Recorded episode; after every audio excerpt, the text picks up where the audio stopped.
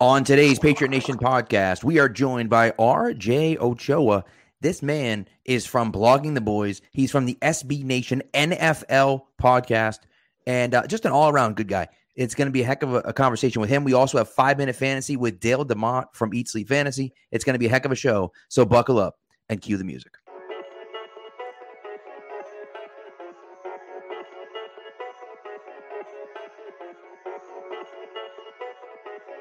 Stacked receivers, two to the right. Russell Wilson extends the hands he has. Wilson, quick throw, and it's intercepted. Intercepted. Butler. Butler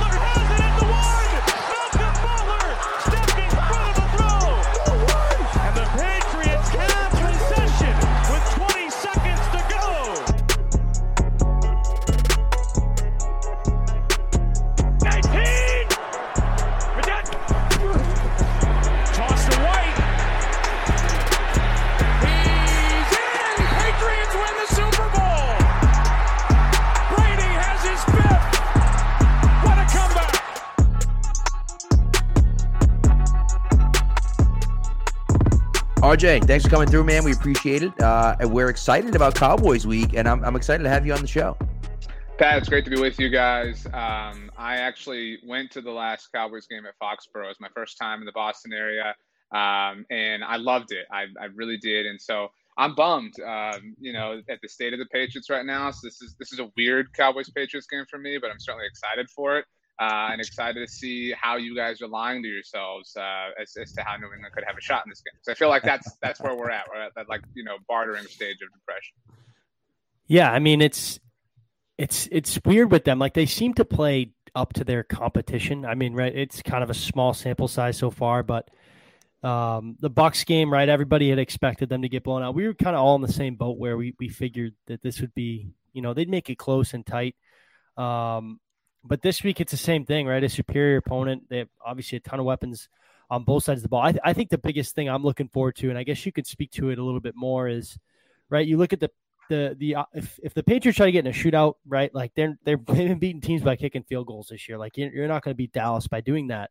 Um, but I think if if they want a chance to win, they're going to have to be really good at stopping the run, right? I think Ezekiel Elliott's been much better the, the last three weeks, and then you, you know you sprinkle in Tony Pollard there as well. It's a nice little combo they got. And then on the outside, I think it's a big test for their corners. Last time these two faced off, I believe Stephon Gilmore held Amari Cooper without a catch. He's not here anymore, right? So this is a big game for J.C. Jackson uh, going up against. I would assume he'd be up with with Amari Cooper and, and Jalen Mills be on CeeDee Lamb, but. Um, just those two guys on the outside, I think that's a that's a matchup I'm looking forward to. Can these cornerbacks kind of step up their game? And I think that ultimately might be where the game's won. Yeah, I think that that's well said. You know, um, obviously Stephon Gilmore was, was kind of on the trade market for a long time this offseason. Somebody that like we had talked about, like maybe the Cowboys send Michael Gallup to New England for Stephon Gilmore. And so somebody that we, we were paying a lot of attention to. And then when he went on the pup list, there was this like huge sigh of relief uh, among every Cowboys fan because that, that knocked him out the first six weeks at the very least of the season. And, and this is obviously week six. And so uh, Amari can can be had by very particular players, and Stephon is in that very elite club. Um, and so, yeah, the, the, last time they played, it was also uh, I, I, told you guys I was there. Um, that like monsoon, yeah. um, and, and the Cowboys had a difficult time, you know, playing in that. Jason Garrett very infamously did not have the Cowboys practice with a wet ball um, that whole week, which was a, a big talking point and so yeah i mean i think it's fair to say okay if, if you're whoever you know and you're playing the cowboys you've got to sell out to stop the run but that would not be what i would do personally i mean you know zeke gets a lot of headlines because of who he is and obviously tony pollard's come along and he's really popular like in fantasy circles but if if you sell out on anything that isn't Dak Prescott, I think you're you're going about this incorrectly. Matt Rhule, when the Cowboys played the Panthers, now Stephon's uh, new team, um, actually said prior to the game that their plan was to you know control the Cowboys on the run game. And that's where I if I I could live with it. If I was Bill Belichick or whoever, I could totally live with it if, if Ezekiel Elliott and Tony Pollard beat me. But you know, Dak Prescott's playing like one of the very best quarterbacks in the NFL right now. And so I would I would not want to chance that, especially with Amari Cooper, CeeDee Lamb. Dalton Schultz has really come along and, and developed into an even more prominent weapon in the passing game. Cowboys obviously don't have Michael Gallup right now, but um, it's you know you mentioned a superior opponent. That's a weird place to be. Like I know I kind of came in with a little bit of bravado, but this is this is very foreign. There is, you know, the Cowboys haven't beaten the Patriots, as, as y'all know, since 1996. Never beaten the Bill Belichick Patriots, and so um, I, would say the last time I felt even remotely as confident as I do was probably that 2007 matchup, which was the the undefeated against one another. Um, and, and, every Cowboys fan was really. this season feels similar to that, I think, for Dallas. But I had said um, before before the Bucks game, not to cut you off, that was of my lifetime thinking about regular season games yeah. that were so hyped. That was the only one I could really think of. Um, that that was a great. It was like 38-24, but it was pretty tight for most of the game. Yeah. The Patriots pulled away late, but that was that was the only game that I could really think of that was that much that had that much hype around it. Uh, you know, yeah. up until Brady came. Prior to the game, uh, you know, Terrell Owens had the like call out for Randy Moss. The like yeah. that's what it was. It was a different time. I mean, it was it was so much fun. Um, and and people only really remember that game for Marion Barber's two yard run near the back of the end zone. Um, right. But yeah, I mean that you know 2011 going into that, and the Cowboys played the Patriots stuff didn't feel great. 2015 was the Brandon Weeden game because Tony Romo had been hurt, so that really wasn't much. And 2019, yeah, the Cowboys had that they were so wishy-washy. I mean, you never knew what you were going to get from them that season. That's that was Jason Garrett's last one. So it's it's very strange. I mean, it, it's very strange to see the Cowboys with this level of authority against anyone, uh, but let alone against the Patriots specifically. Yeah, and you mentioned you you know you talked about how they should kind of go into it, and it's defending Dak Prescott and letting everything kind of fall where it may. And I wanted to ask you, as a Cowboy, as somebody who follows the Cowboys, how do you defend Dak Prescott? Because no one's done it so far this year. So how would you go about it? Because the Patriots, you know, their identity is in the pass rush, and and they can what they can do is they can get after the quarterback and they can cover pretty well in the secondary, but they can't stop the run. So, you know, do you think that they they try to attack him, or do you think they kind of play off and, and make him beat them underneath? You know, what are your thoughts on that? I think it's it's difficult because his his understanding of the game. You know, I'm not saying Dak is the, the greatest quarterback who ever lived, but he he's told this story before. Um, he worked with Jon Kitna two years ago. Uh, he was that was the Cowboys quarterbacks coach, and, and Jon Kitna instilled in him this this golden corral uh, analogy, where if, if you if you go to Golden Corral, you're in the buffet line, and prime rib is at the very end, and you're in line for the prime rib. Like that's what you came to Golden Corral for. You know, when when you pass the chicken fried steak, you need to put it on your plate too, right? Like when you pass the grilled fish or the pizza slices, like you got to pick everything up, and at the end you're to get that prime rib. Um, but don't pass up what's in front of you just in, in the name of some hypothetical down the road. And that's where Dak has really changed. You know, Dak is is not somebody who just relies on. He's such a great deep ball thrower, but he's not. You know, I think there's a lot of quarterbacks like watching Zach Wilson as of late. You see it a lot with young guys that are just trying to hit home runs, and and Dak Dak will take singles all day long. And so I think the only way you get to him is you fluster him early. And the Giants actually did that. You know, Dak had probably his worst first quarter that he's had in some time last week against New York, but because the Cowboys offense is so potent and the Giants offense isn't, um, you know, Dallas was able to kind of find their footing and, and put things out of reach, you know, sooner rather than later. But that's that's the key. I think, you know, take away, you know, that short stuff and and and hope that you, you know, because obviously for long plays to develop, you need a lot of time and hope that you can get there in that time. But he's going to take Dalton Schultz in the flat or Zeke Elliott in the flat, and those are the plays, you know, those little dump offs that turn into 18 yard gains or whatever. That all of a sudden you're on your own, you know, 16 yard line, and you kind of blinked and you didn't know how you got there. Well, it, and it's one of those things. Like for me, it's funny we talk about selling out for the pass and selling out for the run and whatnot. It reminds me of 2013 when the Patriots played the uh, played the Broncos and they came in here. Knowshon Moreno with like 215 yards rushing, and everyone's like, "Oh my god, they're getting gashed by the." And and the reason why is because they said, "All right, well, we're going to come out in a pass set, and Peyton Manning's going to check to a run, and they're going to run it. And go ahead and run it as much as you want because you're not going to beat us running the football, right?" And so the Patriots are, are aren't set up the way the, the Brady Patriots were back then, of course, right? They don't have the weapons they did. They don't have, they have a rookie quarterback, but if I'm the Patriots defensively, like just like you said, I'm not giving anything to Dak because Dak is the guy that's going to beat you. And yeah, sure, Zeke Elliott can put up numbers and his name is great and whatever, but like ultimately, the only chance the Patriots have of winning this game is by stopping Dak from killing you in the air because – you have those weapons, you know, Amari and CeeDee Lamb and Dalton Schultz and, you know, e- even even the running backs in the passing game, like that's where you're going to lose the games in the passing game. You're not losing the game to the Cowboys in the running game. Yeah, and I, I think um, you know, I'm not a fan of like any offensive mentality that's like, you know, like this like Jason Garrett's mentality to a T is like, well, we we've got to have eight minute possessions and you know, like 14 play drives that you know ended we got to shorten the game. Like that's not sustainable because you're, you're demanding perfection and that's you know it's impossible for any nfl team. But i'm as weird as that sounds i think that's the only way to, to beat the cowboys. But but to have the cowboys shorten the game themselves you know the cowboys have had a lot of possessions and a lot of that has been that they've been able to generate turnovers which is really foreign to this team as well um, but you know they're, they're third quarters and that, that's kind of been the thing the cowboys have had the ball like four or five times in the last couple of third quarters each and they've just, I mean, it's quick play, touchdown, 49 yard touchdown, you know, Trevon Diggs interceptions. That's, you, you, blink and it's like, we were tied, you know, and now we're down two possessions because the Cowboys right. can get you that quickly. And so if, if you're forcing the Cowboys to be methodical, and, and we haven't mentioned Kellen Moore, that's the guy who you have to outsmart. I mean, Dak is awesome, and, and certainly the, the, you know, straw that stirs the drink to use Stephen Jones's terminology. But, but Kellen Moore has really been in his bag and and he he has struggled as a play caller in the red zone, and that's you know the Cowboys have had they're the Cowboys are like Steph Curry, they're hitting threes from all downtown, scoring from beyond twenty, but they do kind of shrink up when they get close, and I think that that's that's where they can be had is is those possessions turning into field goals. That's kind of what Tampa did against them in the opener.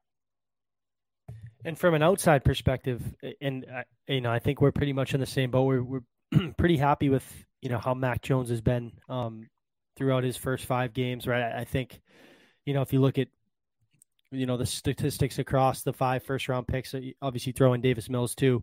Mac Jones leads all rookies in, pretty much everything. Curious on your thoughts on him and, and kind of um, you know this this Dallas defense that I I think from an outside perspective looking in is surprising a lot of people. Trevon Diggs has had a, a you know a monster year. Um, defensive player of the year through the first five weeks, in my opinion. Obviously, draft Micah Parsons in the first round, so uh, that defense has looked a lot better this year. But um, I guess you know two part question: What do they have to do to stop Mac Jones? And, I guess your overall thoughts on him so far.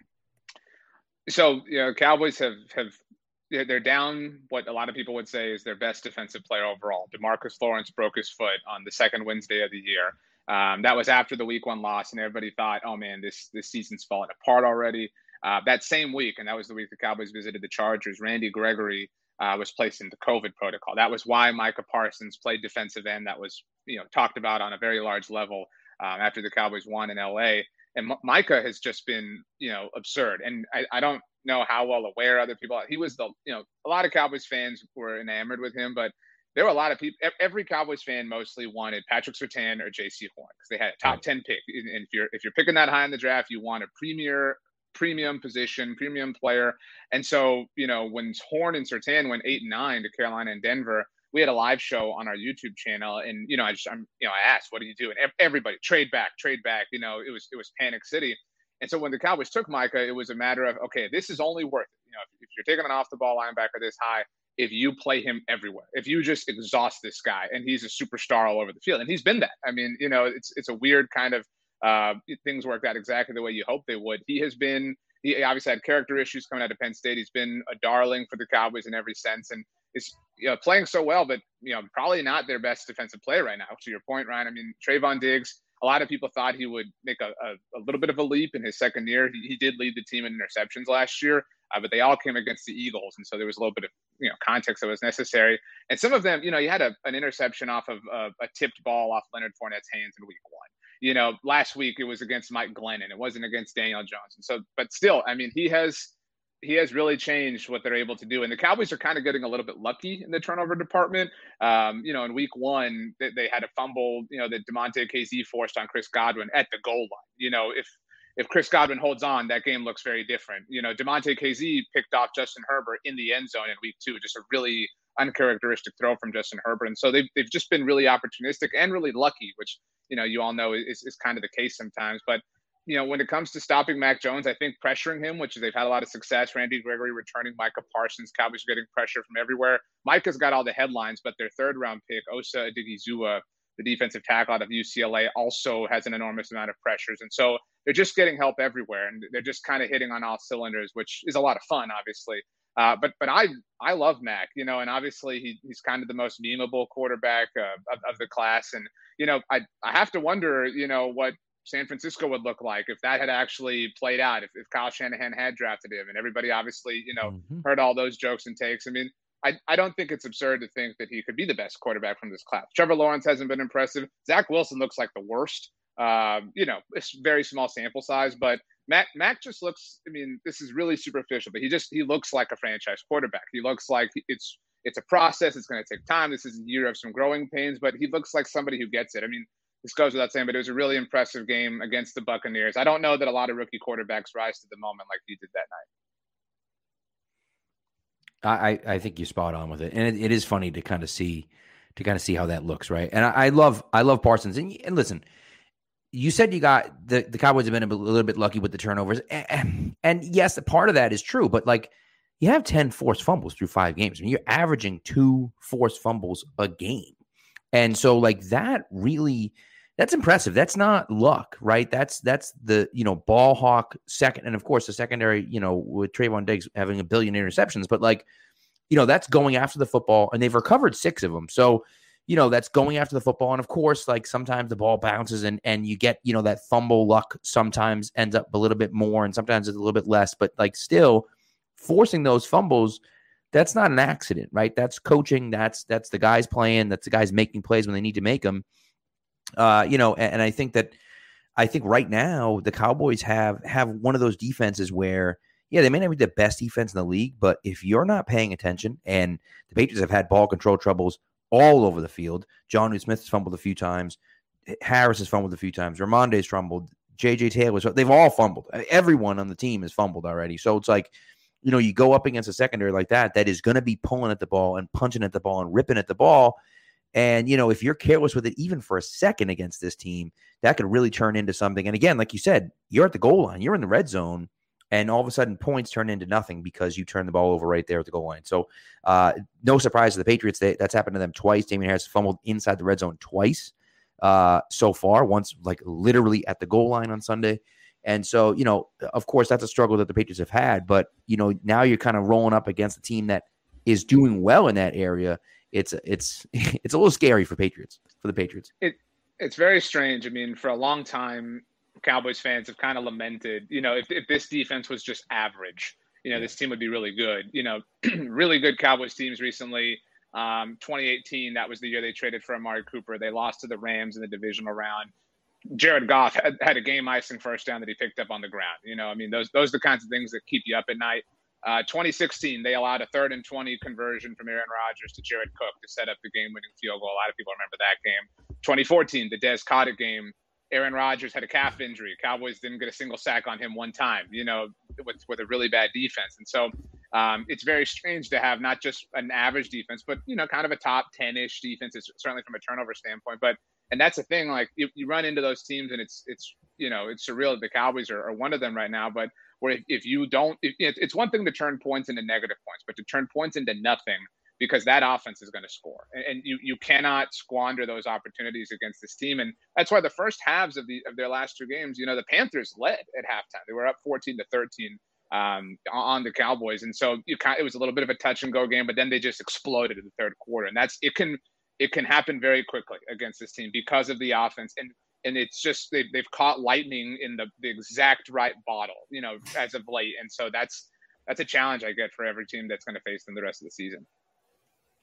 Yeah, and I think it, it's pretty obvious that the the reason that they've improved so much on defense, the Cowboys, is a philosophy change from from Rod Marinelli to Dan Quinn. It's like a 180 almost, but also that they've progressively added talent. You know, we we looked back to the 2019 game between these two teams. They they're returning one defensive starter because you know Demarcus Lawrence will be out. Jourdan Lewis, who I don't even think he starts anymore. So they they've pretty much you know, made made over this defense in two years, and then added the philosophy change, and I think that's what's gone into it. But who do you think have been the most important players to kind of get things going? You know, under Dan Quinn. You know, um, Jourdan Lewis is their their starting nickel corner to be fair, uh, but he is just kind of somebody who's hung on. You know, he's he's not anybody that's like flashy. Nobody has like a jersey. I mean, you know, his most famous play as an athlete came uh, in college. He had a great interception against Ohio State. It was like this one-handed play. Um, but you know, Micah Parsons obviously goes without saying. Uh, Randy Gregory, I mentioned. You know, uh, this this week I wrote something at on the Boys, and it was it was the five or five of the things that you know we got wrong about the Cowboys. You know, that we're pleasantly surprised by now. And one of them, I I wasn't not a believer in Randy Gregory, but you know he had played such little football as of late. He did play ten games last year But I mean, I think anybody who's followed him knows he's been suspended, not suspended, played a couple of games, etc. I mean, he's missed two full seasons. He was their their second round draft pick in 2015, and it's been a long time. And so I just, you know, the Cowboys counted were counting on him very obviously. They didn't really add to to edge rusher, and you know they, they had a lot of holes to fill obviously on the defensive side of the ball. They spent their first six draft picks on defense this year, first time in franchise history they ever did that. And so, I, you know, they kind of had to. They were forced to rely on him. He has been incredible. I mean, he has been, you know, and the Cowboys have always kind of had this this person opposite of Demarcus Lawrence really shine. Robert Quinn a couple of years ago. That was that 2019 season. Uh, Aldon Smith last year, who they pulled out of the woodwork and, and had a really nice year. Obviously, you know, things kind of dissipated towards the end. But DeMarcus Lawrence isn't even there, and Randy Gregory is really showing up. I think beyond that, I mentioned Osa Odighizuwa, and that's where the Cowboys have gotten I wouldn't again I wouldn't say lucky, but you know their starting player at that position, Neville Gallimore, their third round pick last year, he was injured in the preseason against Arizona, and so he was placed on injured reserve. And so, out of necessity, Osa Odighizuwa got to start. It just kind of became this thing that they might not have otherwise known was this right away, uh, if not for that injury. And you know, every year, you know, the Cowboys refuse to address the safety position. It's, it's just kind of a running, you know, trope at this point. It's always these one-year journeyman type guys, and this year the Cowboys signed Keanu Neal, but but converted him to linebacker, and, he's missed a couple of games with you know being on the COVID list. But at safety, they signed Damontae Kazee, who you know was a follower of Dan Quinn, didn't know how that was going to work out, and Jayron Kearse, who was this journeyman coming from the Lions, and that's one of those you get, and everybody's like, "Who's this guy? What's his PFF grade?" You know what I mean? Like you're just you're trying to feel good about it, and he has been incredible. Um, he has really, and again, started out a necessity. The Cowboys starting strong safety Donovan Wilson uh, has had a groin injury. But Jayron has really they the Cowboys just have more adults in the room. It's kind of what it feels like. They have more experienced players, more veterans that have been there, that understand situations, that understand Dan Quinn. And Dan Quinn's kind of that, you know, as a whole, he's this adult. The Cowboys, you know, everybody was a little bit fascinated by Kris Richard, certainly in that 2019 season, who also came from that Seattle tree. And you know, Richard was a young guy who would scream and yell. He would wear cleats at practice, and so every Cowboys fan thought that this dude was like the best defensive coordinator in the world.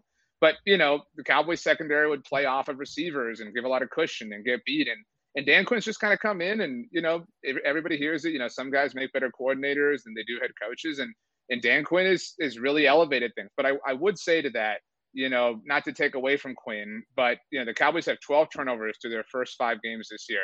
They had 12 turnovers through their final four games last year. So Mike McCarthy talks so much about how important turning the ball over is, and, and, that goes without saying. And he's obviously an offensive head coach, but I think the philosophy as a whole is something that Mike McCarthy has, has spent some time focusing on. And so I do think he deserves his fair share of credit in that space. I like that. So here's kind of the question for me, and I know, of course, you know, we talk about uh, we're talking about coordinators and everything else, but I think the biggest thing for me that the Patriots have an advantage at is at is at the coaching position, right? You look at Bill Belichick versus Mike McCarthy, and of course you're talking about Jason Garrett, and and you got a big improvement over Jason Garrett with Mike McCarthy, but we're still at Mike McCarthy level here. So like, you know, that to me is is the biggest space where the Patriots have that advantage is at the head coaching at the head coaching position. Now at the, the coordinator position is a little bit different. Of course, you have McDaniels on the offensive side. But the defensive side, you know, it's Steve Belichick, it's Jerod Mayo, it's a lot of young coaches that are kind of bringing that defense along. Do you think the Patriots can kind of exploit a little bit of what Mike McCarthy has done?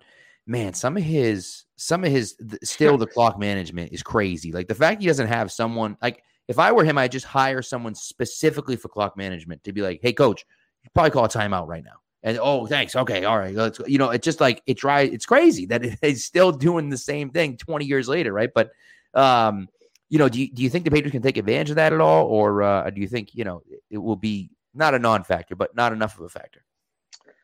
You know, um, it is strange how you know pr- prior to the last couple of weeks against the Chargers, Cowboys had that that end of the game that, that a lot of people had a lot of thoughts on. Although you know people are throwing bouquets of roses at Brandon Staley, he didn't call a single timeout. You know, and his team, right. you know, to, to try to try to get the ball back for Justin Herbert. So you know, just kind of, you know, it's an interesting conversation. And then everybody saw Monday Night Football. Everybody saw Peyton Manning freak out. You know, that the Cowboys kind of, you know, took their foot off the gas, however you want to put it.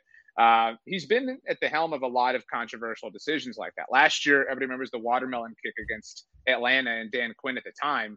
Uh, Mike McCarthy, the Cowboys were down by 15 points, and he went for two uh, on, on, the first touchdown. And a lot of old football heads, no, you, you, don't do that. You always wait, you know. And so like everybody had takes on like when you go for two and analytics and data and all this stuff. Um, so he's he's kind of a guy that like lives in, in the center of the controversial storm. I, I would say, I, you know, I will say, I don't mean to interrupt you. I will say that's the right decision. If you're down 15, you, that's right because now you know whether it's one score or two scores. You. you. know, you got to make yeah. two at some point, anyways. So if you miss it, now you're down nine. You know it's two scores. If you make it, you're down seven. You're down one score. It, that you know anyone that oh well you know then you're only down one score. Well, you got to make the two at some point, right? So you yeah. might as well figure it out now. You know. Pat, you talked about the coaching advantage. We've seen the exact opposite from Bill Belichick, where he's he's right. become the most conservative coach in the league, and it's mind numbing to Patriots fans because for the longest time he was ahead of everybody else. You know, intentionally intentionally giving other teams safeties so right. he can put his defense on the field, stuff like that. And now he's just, yeah, we'll kick a 58 yard field goal in a monsoon. You know, stuff like that. So we've seen the opposite. We've seen a, a complete 180. Right. and, mention the play and, calling in, in the red zone with the, you know, we could, yeah. we could right. go on for an hour about that, RJ. So we'll, we'll, we'll hold you. no, but you're all right. And I, you're, you're right, Pat, that that's the correct decision as it was to, to go for it on fourth and two in 2009. I don't care what anybody says. Uh, that was the correct right. decision. But yep. you, you know, you mentioned aggressiveness and that is Mike McCarthy. And yeah, again, he's he's he's a really memeable coach as well. A lot of I think a lot of people believe that, that McCarthy doesn't do anything, that he's just there, whatever. So they're trying to confirm their priors. But you know, he did spend a year studying things, and I'm not saying he's like woke to analytics or anything, but he, he clearly, you know, has some level of knowledge that people are unwilling to afford to him. Um, and, and, so the aggression comes from him, but the design comes from Kellen Moore. Uh, the cap, one of his, the first Ezekiel Elliott touchdown last week was this incredible call from Kellen Moore uh, where Dak Prescott faked a pitch to Zeke and, and just, you know, the defender kind of bit on the pitch and then, you know, kind of caught himself to get back to Dak, which left Zeke open in the flat. Dak hit him for a walk-in touchdown. Zeke celebrated in high step. I think a lot of people saw that. And so that combination on offense, because ultimately the Cowboys offense is their bread and butter. Their, their most talented players are on offense. Their most high level of risk is on offense, which makes them dangerous. And Kellen Moore is is arguably their most creative coach. I think Dan Quinn's their most experienced and tenured.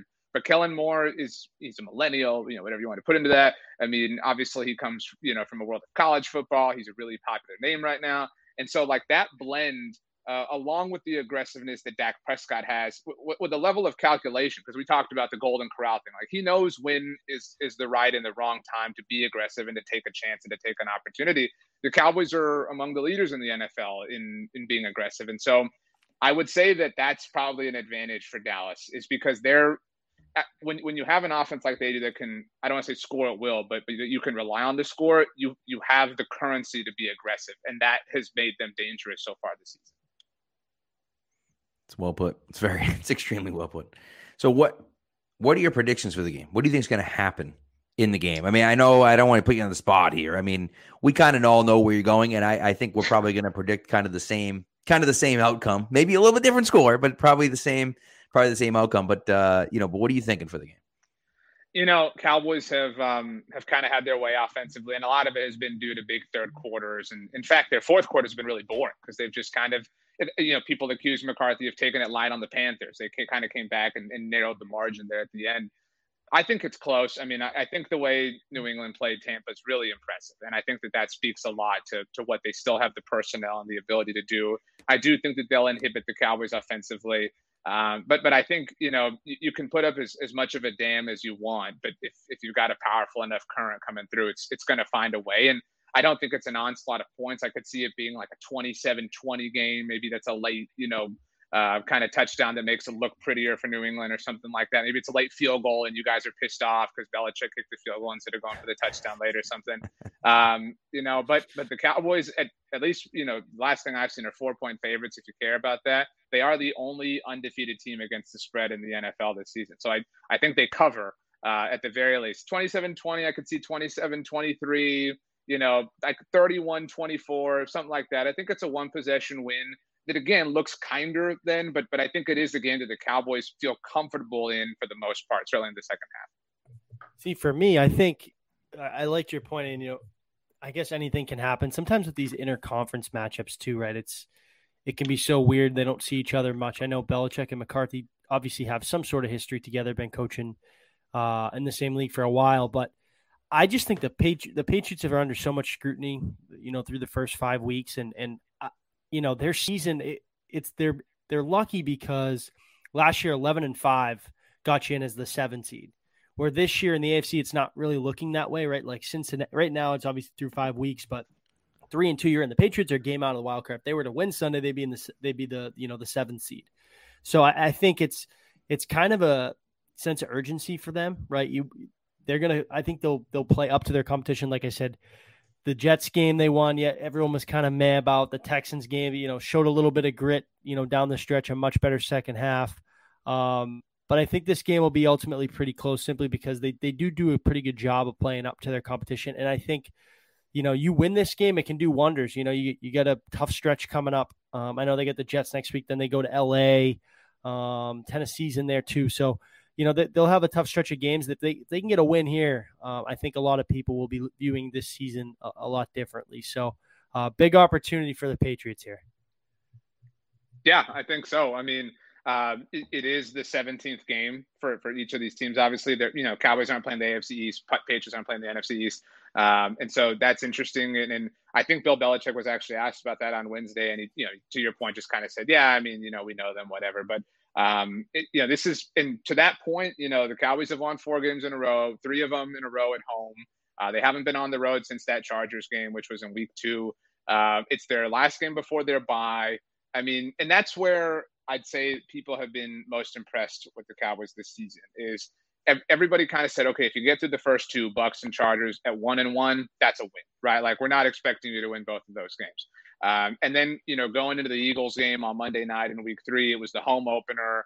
It was, eh, you know, Dak's first game at AT&T Stadium, whatever, um, since, since the injury. And it was like, this is a bad team. You know, you, you should beat the crap out of them. Like if you go out and you barely beat them, you know, we're going to kind of feel the same touch and go away. But they went out and beat the crap out of them. And then, you know, they got the 3 and 0 Panthers, who were a little bit of a paper tiger. And it was, you, sh- you should beat this team. You're better than them. And they did. And they had their way with them. And then it was the Giants last week. And um, I don't know how well aware everybody else was, but it was effectively the one year anniversary for Dak uh, yeah. of his injury against the same opponent in the same building in the same time slot. Um, and I, I would venture to guess that might be why he struggled individually, a lot of emotion. Um, but they had their way with them. And, you know, at halftime of that game, Daniel Jones had, had just been concussed and certainly hope he's all right. But every Cowboys fan kind of thought, okay, it's really unfortunate. We, we hope and wish the best for Daniel Jones. But as far as this football game is concerned, if it's Mike Glennon out there, you should go beat the piss out of him in the second half. And they did. And so, like, they've kind of checked off all these should boxes. And this, you know, compared to the Cowboys, this is an inferior team. I think we would all agree. And they should win. You know, they should go get their first win in Foxborough. They should, first time in this stadium, you know, beat Belichick, beat Belichick's pace. Like, go, it, it, it doesn't hold the same meaning. I don't think anybody believes that. But on Sunday night, if the Cowboys win, everyone will pretend it did. You know what I mean? And yep. so this is kind of a, a should thing that you should do. And I, I feel for you guys that you've now become like like a checklist for a lot of fan bases. But that this is that for the Cowboys. Go get your your fifth win in a row. You know, get go to your bye, feel great. The, the Cowboys, you know, to tie a bow on this, the Friday after they lost to the Buccaneers in the season opener, La'el Collins was suspended for five games. Michael Gallup was announced to have a calf strain. The following Wednesday, DeMarcus Lawrence broke his foot. Donovan Wilson had the groin injury that I mentioned their reserve tackle Ty uh, had heat exhaustion and, and was ruled out of the Chargers game. And so, you know, it felt like all hell rained loose on the Cowboys. And since then, they're four and. And so, you know what? Uh, the old Cowboys would have settled for that and said, you know what? We're four and two at the bye. We're we're much better off than we thought we would be. And I think it's made this team different is they continue to add on. They continue to give you confidence. They continue to inspire. And so it is a little bit of a measuring stick game for Dallas in that sense as well, but certainly not to the point of disparity as, as it is for New England. I agree with that. Real quick before you go, I, what are your thoughts on their overall success this year, the Cowboys? What do you, where do you think they can get? Because we've got a guy here who predicted them to go to the Super Bowl, so it won't be crazy. It's it's you know it's difficult um, to to not let your mind run there, right? And and I think you know, like Ryan, you were kind of talking about the, the state of the AFC. Like I'm not a believer in the Bengals. You know, like Joe Burrow is great, Ja'Marr Chase is great, whatever. But like you know, th- things will normalize at a certain point. But when you look at the NFC, I'm still not a believer in the Packers. Like the fact that, you know, they went down to the wire with the Bengals. And yeah, there's those like fluky kicks, but, you know, and, and I do believe that when adversity hits that team, like man, it's it's coming hard mm-hmm. for them. Like some serious finger pointing will start. The Rams have started to kind of lose some of the luster that we saw in the first couple of weeks. The Bucks obviously beat the Cowboys, but you know played you know the, Patriots tight. Now, granted, there's a lot of emotion in that game too. Um, I I don't really believe all too much in the Cardinals. Um, Kyler Murray is incredible and, and is a bit of an X factor, and so you do have to to obviously watch out for him. But the Cowboys should should sleepwalk to an NFC East title. I mean, you know, and, and every Cowboys fan, a lot of fans love to say, Patriots had this cakewalk of a division forever. Okay, that's cool, fine, if you believe that. Well, the Cowboys have that now, so like they should do that. You know what I mean? They should they should cruise. They should have this thing locked up the week after Thanksgiving, if if we're being honest with ourselves. And their Thanksgiving Day game uh, was one of their harder games. It, it is against the Raiders, which is obviously different now. Obviously, nobody knows what that team's going to look like, but you know, their their hard games look easier in that sense. Kansas City's still on their schedule, who looks much more beatable, and so it's difficult to find a game where you don't like their odds. And so, in that sense, you know, I, I think you know we talked about all week on our network. You know, what have our expectations changed to? You know, th- this was kind of a you know, because I, I, I, it was understandable why they were bad last year, and I think that had a lot of people thinking they were bad. Dak got hurt, Tyron Smith got hurt, La'el Collins got hurt, Leighton Vander Esch got hurt obviously everybody dealt with COVID. The Cowboys dealt with a personal tragedy with one of their their coaches passing away the week of Thanksgiving, and so it was it was just an awful year in, in a lot of ways. And so it, it kind of feels like they're picking up where they didn't leave off of, but where they were supposed to be. And so I certainly think they can challenge, you know, in, in the playoffs this year. And, and obviously wonky, weird things happen in the playoffs, but one thing I, I believe in, in all of my core is that the NFL is poetry. And, and we get these poetic moments like Brady and, and the Patriots a couple weeks ago. And it would be utter poetry for the Cowboys to host the Green Bay Packers in the divisional round like they've done so many times. And for Aaron Rodgers' last game as a Packer to be a loss in the building of the team that he has tormented against the coach that he ran out of town as the Cowboys finally got to an NFC championship game since before John Elway had any Super Bowl ring of any kind. Um, so, you know, that, I don't care. That is, I don't care if you like the Cowboys or not. That would be awesome. Like you can hate the Cowboys as much as you want. That would be because I think you probably like Aaron Rodgers even less. That would be pretty awesome.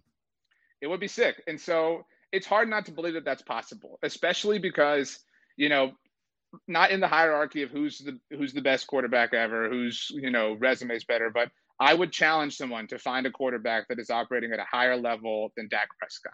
And right. so you you've got that piece. You've got this run game. You've got a defense that is is stable and is generating turnovers. You've got an aggressive play caller. You've got a head coach that that is humble enough, has been humbled, obviously, to stay out of people's way. That's what Mike McCarthy really is really good at. He stays out of Kellen Moore's way. He stays out of Dan Quinn's way. And a lot of people think that that's laziness. Uh, but you know, some would say that that's management or delegation. And so um, it's it's difficult not to think that they could do this and that this could finally be the year. But like I said, we've been lulled into that before uh, and yeah. been heartbroken. And so that's why every Cowboys fan still has these checkpoints. You know, go impress us, go go do it, go beat the Patriots, as, as hollow as it might be, because we we need these these points of affirmation to feel like this is really actually possible. I agree. Very well spoken. RJ, thank you so much for coming on, man. We really appreciate it. Obviously, if anyone is listening now, you know, subscribe to the to the SB Nation NFL podcast if you're not already doing that. Uh, you do get some snippets, obviously, on the Pat's Pulpit uh, feed if they're ever talking Patriots, uh, anything pertinent Patriots wise. Uh, we do get that on there. But RJ, before we let you go, can you just please, you know, tell everyone where they can read you and see you and hear you and everything else? Sure. Bloggingtheboys.com, obviously uh, a central hub for everything I do. Twitter and Instagram at RJ Ochoa, make it nice and simple. I did want to say before I left, um, you guys do a great job. Bernd is my guy. Uh, so um, love everything Pat's pulpit. I um, I'm not a passionate hockey fan, but when I did go to the Cowboys Patriots game, I went to a Bruins game, Ooh, and um, it was I'm the hockey was, guy here. It's, it's it electric. Was, well, you might remember then it was it was November of 2019, and it was against the Wild, and it was like a they were down like five two in the third period, and they came back. Torey Krug won it in overtime. Yep, I remember. Yeah, so I bought I bought a Bruins cap partly to like you know feel like Happy Gilmore, but that's my NHL team. So that's um, awesome. But um, I am also a Houston Astros fan, so I apologize uh, for. Uh, you, you got to go now. Sorry. No. hey, listen. Next time you come on, good series. Next time you come on, you got to wear the. Uh, now that you know, you got to wear a hat. You got to wear the. Uh, you got to wear the Bruins hat. Yeah, So- I definitely will. Um, it's, I'm pumped that you know the NHL season's back. I actually recently bought, I think it was like NHL 19. I hadn't had an NHL game in forever, and they're just so There much go. fun to play. So, um, so the Bruins are my squad. Nice, love it. Well, RJ, thank you so much for coming through. We appreciate it. Uh, you know, some some really, I think, measured. A lot of time when you think about Cowboys fans, you don't think about like measured, rational people, and so we appreciate the measured, rational talk.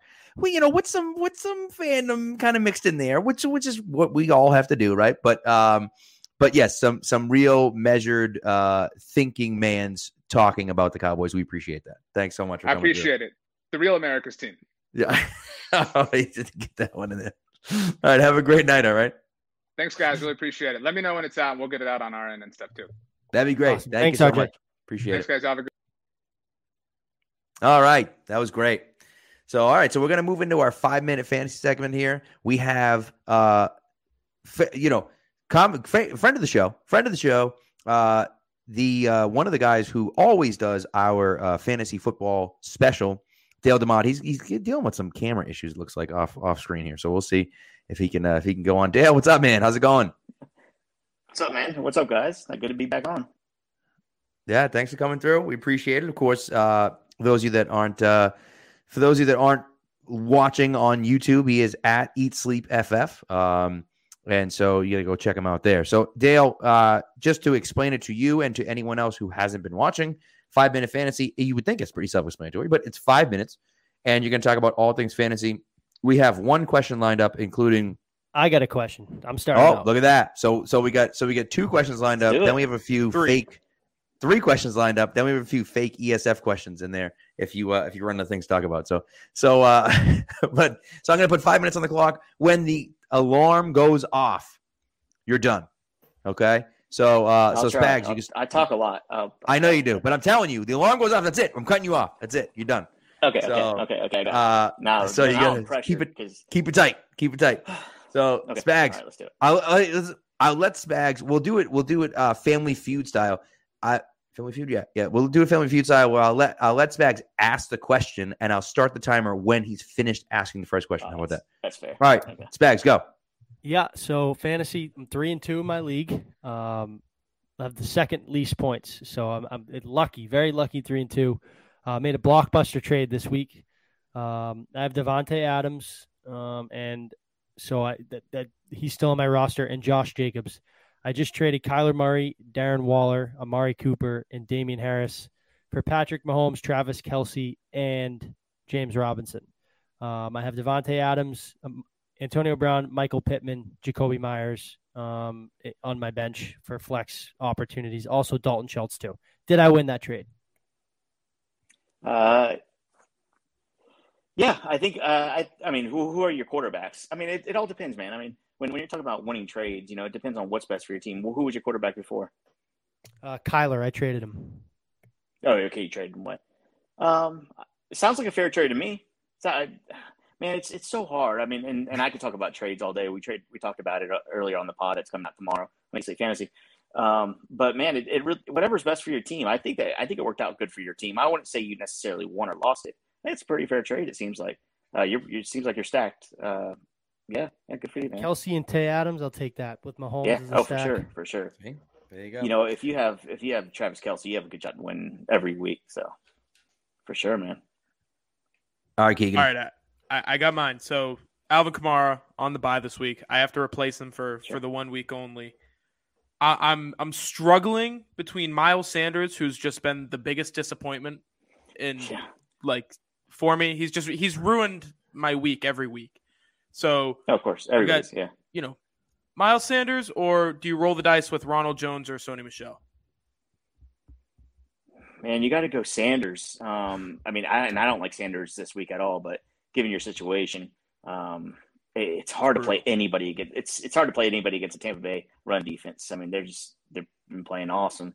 Uh, but you got to go Sanders. You got to hope that his volume gets him into the end zone. I mean, he doesn't have a lot of volume, but you know, being the being the lead guy, you got to hope that he, that he gets in the end zone somehow. Um, I think he has the biggest shot of those three guys. Who was it? Sony Michel.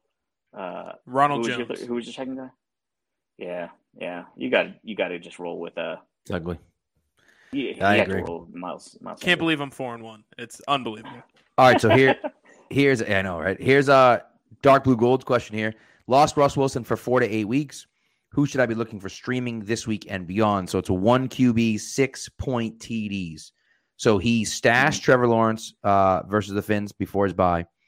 Uh, he's wondering about Cousins, Wentz, Darnold, or Bridgewater. All those guys are available. Anyone pop out, out of those out of those four? Uh, Teddy Bridgewater, um, I'm, and I talked about him earlier, and I'm trying to remember what his schedule looked like. Yeah, I'm looking at schedule now. He's a really good uh, schedule next couple weeks. Uh, this week, Pittsburgh, which isn't uh, the best, but it, you know it's basically middle road. But week seven and eight, he plays Cleveland and Washington, which do horrible against uh, quarterback. So I think Teddy Bridgewater, with the weapons he has, um, I'm I'm rolling the dice and keeping Teddy Bridgewater and streaming him. You really don't need to stream him. I mean, he plays Pittsburgh, Las Vegas, Cleveland, and Washington. It gets way tougher after that, but at least you have you know into week eight um, with with pretty good starts for for Teddy Bridgewater. I like that. All right, Teddy B. There you go. So and Jeudy back too. If he comes back at some point, that would be really nice as well. So, Sure. uh, all right, who who's a guy that you're starting this week that uh, other people may not be starting? Who's a guy that you're a little higher on this week than other people? Uh, there's a couple. I mean, uh, you know, and I, for those of you that listen to the Easy Fantasy, know that I hate the Dolphins and I hate betting anything on the Dolphins. But uh, Myles Gaskin is is a pretty good RB two option. He hasn't done great. Uh, he had a you know really good week at least pass catching last week, but um, he's playing Jacksonville. Jacksonville, we- know what their run defense is like. So, and this game is just going to be a run fest anyways. I I don't think either team can really throw the ball very productively. So I'm I'm taking Myles Gaskin as a comfortable RB two this week as a start. Um, some of the other guys I'm starting uh, James Robinson. If you have him, start him. He's probably gonna be a top twelve option this week against Miami. And then uh, Zack Moss. You know, you probably drafted him as like a flex, maybe even RB four, and uh, he's gonna be a top twenty four running back this week playing uh, at Tennessee. Big game. I think it's a is it a Monday night game or Sunday night game? Um, but uh, it's gonna it's gonna be a good one. So uh, Okay. Zach, Zach All Moss right. good start. And then how about the other end? Some guys that you're sitting that other people may be a little higher on. Uh, you know, Josh Jacobs, uh, you know, we've been waiting for something good to come out of him, and I guess he's produced okay over the uh, over the last few weeks. But J- Josh Jacobs isn't going to be finishing as a running back too. If you have other options, I think a lot of people could have somebody like Josh Jacobs and Zack Moss, or uh, you know, Kareem Hunt. Even I would start over somebody like Josh Jacobs this week. So he's a, he's a big sit for me. A couple other guys, uh, Chase Edmonds. Uh, he's a sit. I'm I'm kind of naming these, you know, fringe RB two flex guys Yeah. that you No, know, but you that's what actually can have a that's that's make. exactly who we were talking Exactly. about. Yeah, exactly Yeah. yeah. All right. And the last guy, look, he's going to be a, probably a top fifteen or twenty running back. But uh, if Cook can't go, Mattison, um, his backup is is going to be a solid solid sit if you can sit him. Um, Look at you. Damn. You didn't think you could do it. That's exactly five minutes right there. Crushed it. Look at how much fantasy content we got in for five minutes. look at that. That was great. Awesome. That was great. Wait, so that's, So- that's all you're paying me for? That's it. That's it. That's all you came for. Just a little five minute, little five minute fantasy segment. We try to we keep it nice and tight here on the Patriot Nation podcast. We talk mostly should- Patriots, and I'm like, you know, let's get a little fantasy. Let's get a little fantasy perspective in here. You know what I mean? Uh, Can I ask you guys about Damien Harris? How do you feel Absolutely. Uh, Uh, I'm- Dallas this He's gonna Dallas, play. Uh, pretty good against the I'm run. awfully- So I'm awfully Okay. freaking pissed at him. I'll tell you that much. I, t- I had him at 1200. I had him at 1200 ca- 1200 yards and, and 10 touchdowns for the year. Uh, so they're through five games, and he's got 200 yards rushing, 260 or 300 yards rushing, uh, 250 yards rushing or something like that. So he's on pace for t- he's on pace for almost 1200 yards. Um, but it- it- it's not great, not great. Um, and he's fumbled a billion times. He's only fumbled twice, but it feels like a lot because he fumbled twice inside the red zone. One of them literally on the goal line. Um, you know this this past week. So Yeah. he's been incredibly frustrating. I think we've seen some good things out of him. I think the Patriots should continue to use him. Um, they're gonna have to block better for him too. I mean, I think I was looking at a chart the other day, and he's, you know, they had they had like a you know one of those like pictograph charts where it was like you know uh number of tackles broken per run and then number of like explosive runs right so it was like this way that way he was pretty far over to the right right he got like he, he averages like just over 0.3 broken tackles per carry which is pretty good and you know and and probably in the top 10 or so in the 5 or 10 in the league But the problem is, is that he's just getting hit behind the line of scrimmage because they're not blocking for him, right? And he doesn't have the explosive plays because he hasn't really broken any of those tackles kind of as he's running downfield. So, um, you know, it's been frustrating this year. I was expecting more from him, but I, am still going to believe in him. I'm still going to trot him out there, especially since I have Look, him in CEH in I a mean, few leagues. So it's like I don't have a choice, you know. Sure. I mean, his schedule has been pretty brutal. I mean, the first two games, Miami and Jets, no problem, throw those in.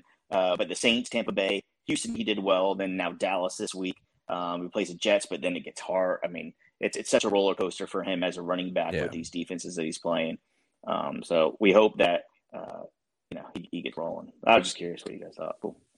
No, um, yeah, but that's. I, I, mean, when, when when he does when he does well, it's games that he's supposed to do well at least, right? Like Miami, yep. the Jets, and Houston. He played well and he was supposed to. So I mean, that's all we can really ask for. Uh, Tampa Bay and New Orleans, we knew it was going to be tough. Yeah, but even the Miami game, it's like they he rushed for 100 yards, but then he loses a fumble. So it's like you know kills you right. kills your team, but also kills your fantasy team because you lose the points for a fumble. And same thing this week, he didn't rush for a ton of yards. He ran for a touchdown, but then he has another touchdown and he fumbles at the goal line. And it's like you know, so those are the those are the things that can't happen. But what are you gonna do? Yeah. So, anyways, cool. Dale, thank you so much for coming through, Dale. Uh, before you leave, give everyone let everyone know where they can read you, see you, hear you, everything else. Uh, no, no? Uh, at eatsleepff, eatsleepfantasy.com is what I say. That's it. Do it. That's it. One of the some of the some of the All best right. fantasy coverage in the game, in my opinion. That's just my opinion, but you, you, know. So yeah. All right, Dale. Thank you so much for coming through. We appreciate Thanks, it. Guys. Appreciate it, man. All Thanks, right, guys. we'll Good talk to you. Good seeing you too. Later. See you. All right. That was great. We appreciate Dale coming through. He's one of our uh one kind of our go-to fantasy guy. Appreciate him. So before we let everyone go, uh, we got to tell a little story time here. A little story time. Uh, we went down to Houston this weekend. Keegan and I went down to Houston this weekend. Spags had some work stuff come up, so he couldn't make it. But um, yeah, we had, we had fun. We went to the went to the Pats game. Matter of fact, one of the coolest things about the Pats game for me, and I, I told this story on Twitter, but um, I'm w- walking out of the Pats game after the game, and they had given it was it was Pink Ribbon Day, so they had given pink ribbons to everyone and I had I was wearing pink ribbon, and I saw some Patriots fans. I said, "Oh, hey, you know, good game, whatever this and that." And so we're walking by, and there's a, a, Texans fan kind of in the middle of that group, and he was like, "Hey, can I have that pink ribbon?" I'm like, "Yeah, okay, sure." So I like take it off, and I and I give it to him. And for those of you that don't know, my jersey, my uh, I have Chase Winovich jersey, and I have all pins at the top. It's all my season ticket holder pins and stuff. And he's like, "Oh, I like your pins," and I'm like, "Yeah, thanks." And he's like, "Here, here, let me give you one." So he took his hat off and he had like three Texans pins on his hat, and he took one of his Texans pins off his hat and gave it to me. Uh, and so I added a uh, a Texans pin to my uh, to my Patriots jersey. So it's kind of cool. So it's kind of like a little jersey swap there at the end of uh, at the end of the Texas game, which was cool. So it was fun. It was fun being there. NRG was pretty cool. It was a pretty cool stadium. Uh, we were way up in the nosebleeds, but beautiful view. Like watching the watching from the all twenty two. It's like watching game film. Yeah. You know. Uh, but the real story of the weekend happened on Saturday we flew down on Saturday. We got to Atlanta. We stopped off in Atlanta, and we are like, "What the hell are we gonna do tonight?" We're like, "I don't know." We realized A and M was playing against against Alabama, so we said, "All right, let's book the tickets." So we got tickets to A and M Alabama. We're like, "Oh my god, here we go. We're gonna go." We landed in in uh, Houston at twelve fifteen. every single rental place, every single car rental dealership in the entire city closed at noon on Saturday. For why? I no one knows. Nobody knows. So we the tried. entire city of Houston is dead to me. I just want to let that be known. They. Yep. So we tried for hours. For hours, we tried. tried. That's true. I tried for hours uh, to get us there. Unfortunately, to no avail. We did not go. It was one of the the what, probably the game of the year so far, uh, and we missed it. We had tickets to it and missed it. And listen, it's on me. I'll just be, I, I'm just telling you right now, it's on me as the dad of the podcast, as the podcast dad. I should have said, we're going to the game. We'll figure it out. It's a $100 Uber to get there. Who knows how much the Uber would be to get home? It doesn't matter. We'll figure it out. Right. It should have been once in a lifetime opportunity. It's my fault. I should have stepped up. As the dad of the podcast, I should have stepped up and said, we're going. It doesn't matter. But I didn't. Uh, lesson learned. But we had a good time. We had a good time. We would have uh, would have loved it, of course, the Spags have been with us. And next year, let me tell you something. Next year, we're all going next year. Next year's got to be Lambeau. Has to be. Has to be Green Bay. Lambeau. That's got to be. Oh my God, that's on the bucket list. So I don't know where it is. Uh, Dark Blue Gold thinks we should have stolen a car, uh, and it was not a bad not a bad idea.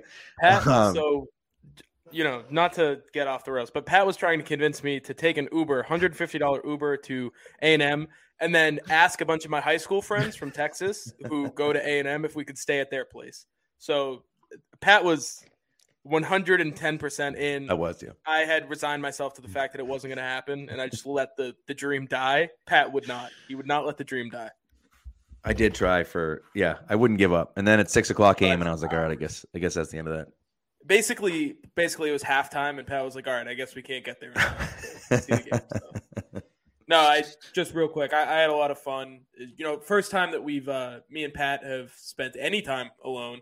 Yep. Um, a- and it was a lot of fun. Got to go back to Texas, which, if anybody knows me and, and my experiences in Texas, uh, I lived there for six years. Not a big fan, but uh, going down there with Pat, I don't get to many Patriots games. So going down back to Texas, where I never saw a Patriots game, and seeing one was it was cool, and uh, and we had lots of fun. We can't wait for Spags to come with us next year.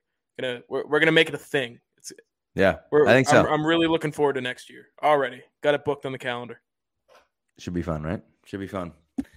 So, anyways, that's all. I just figured tell do a little story time there at the end. So, um, oh, good call. See, dark blue gold. Spags will pre-book the rental. That's it. That's right. Yep.